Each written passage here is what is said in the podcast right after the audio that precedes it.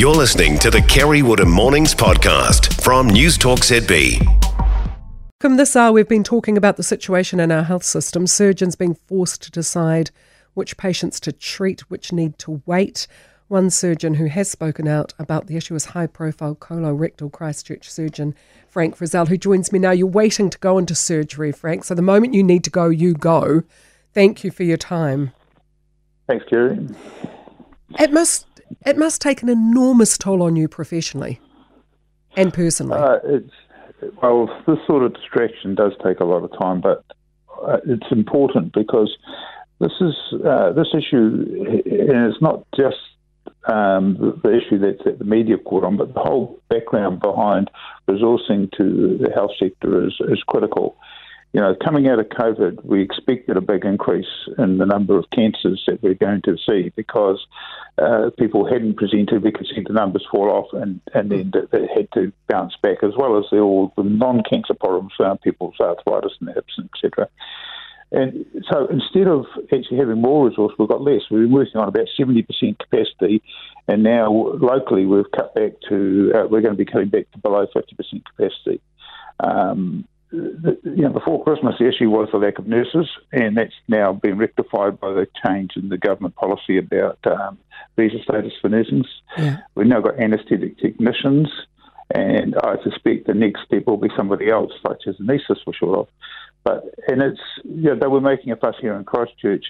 It's not just operating. It's also, if we have a look around the country, the issue around radiotherapy for mm. patients needing with cancer in, in Otago South is you know critical. Yeah. They're having to ship patients to Christchurch, um, and we're we're already full. So that there's you know I understand there's a, someone looking at the possibility of moving them to Australia. There's the shortage of medical oncologists here in Christchurch as well as uh, the the last three have all left within six months um, the the whole destruction of the of the, the, the main resource in the health sector, which is the staff, uh, is is happening, and this is a combination of just lack of adequate planning and resourcing. Uh, the management are doing what they can with the resources they've got, but the resources are, are really pushed, and the failure to put more resources into the health sector the mucking around that's gone at the senior level of Te Whatu Ora is just unbelievable. And also the thing that really frustrates surgeons and no doubt patients too is the disinformation that's come out of the mm. Up to mm. date about where things are going and what their priority and, and their priorities are not aligned with where the need is. Um, so uh, it's hopefully uh, we can get some political accountability about this and, and move forward on it because it's just so frustrating at the moment. I can imagine. I mean, I was harking back to 2022 when Andrew Little said there is no problem with our EDs, they're quite safe. And the head of emergency department surgery said he almost drove off the road when he heard Andrew Little on the radio saying that, saying that is complete bullshit. Well, yes, well, it is. And I'm afraid that. Uh, Mr. Little did little, which I'm sure everyone's familiar with. The and I just really hope. I realise the new Minister of Health has been uh, passed the parcel and has had very little time to um, uh, sort out the issues herself. But uh, it's it's just that whole disintegration of the system, the implosion of the health sector at the moment is incredible, and it needs some rapid and fast action in order to retain staff uh, and it's an injection of capital in order to actually get us back to even providing a, a, a lesser service than we want to, but at least something. Because reducing to below 50% capacity, which is where we're actually started now, um, is awful. And as you brought it back to, at the end of the day, it's the patients who suffer.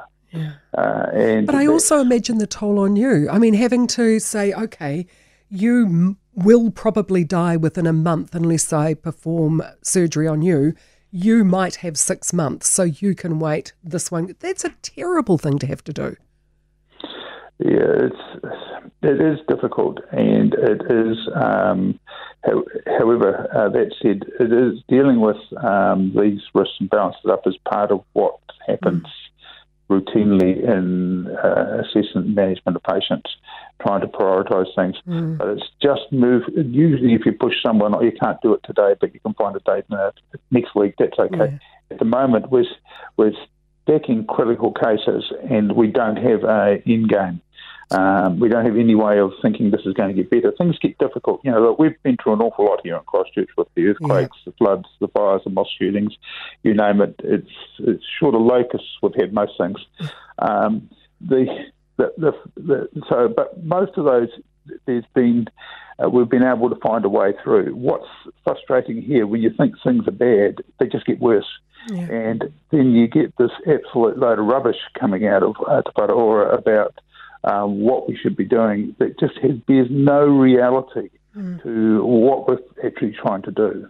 Um, so I, I, it just needs a real reality check, and it, the communication to the public and to the patients and their families needs to be honest um, about what we're not doing.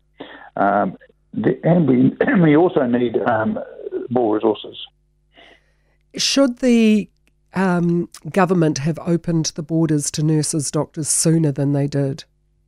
Yes. Yeah. There should have been a plan around what to do. Um, as you may know, or may not know, that there was a committee that uh, that Andrew Connolly uh, was involved with uh, that looked at trying to improve planned care. Planned care is elective surgery. Yeah. Um, uh, that that that's uh, you know that's been disbanded without actually delivering anything more than a report. Um, hmm. The whole issue around how to get planned work done is, is just seems too hard for Te to deal with. Without doubt, if you fall over today and have break your leg or have a heart attack, you'll be very well managed in the public health system. Uh, that's where the resources are focused. The trouble is, is behind that is the elective services. You've got a bowel cancer, you've got a gastric cancer, you need a hip replacement. That's the bit that's fallen over. Thank you for talking to us this morning, Frank. I'm, I, I don't. How long do you think you can keep going, though? I mean, it must just. Sometimes you must think, I can't why, do this anymore. Yeah, yeah, yeah. yep.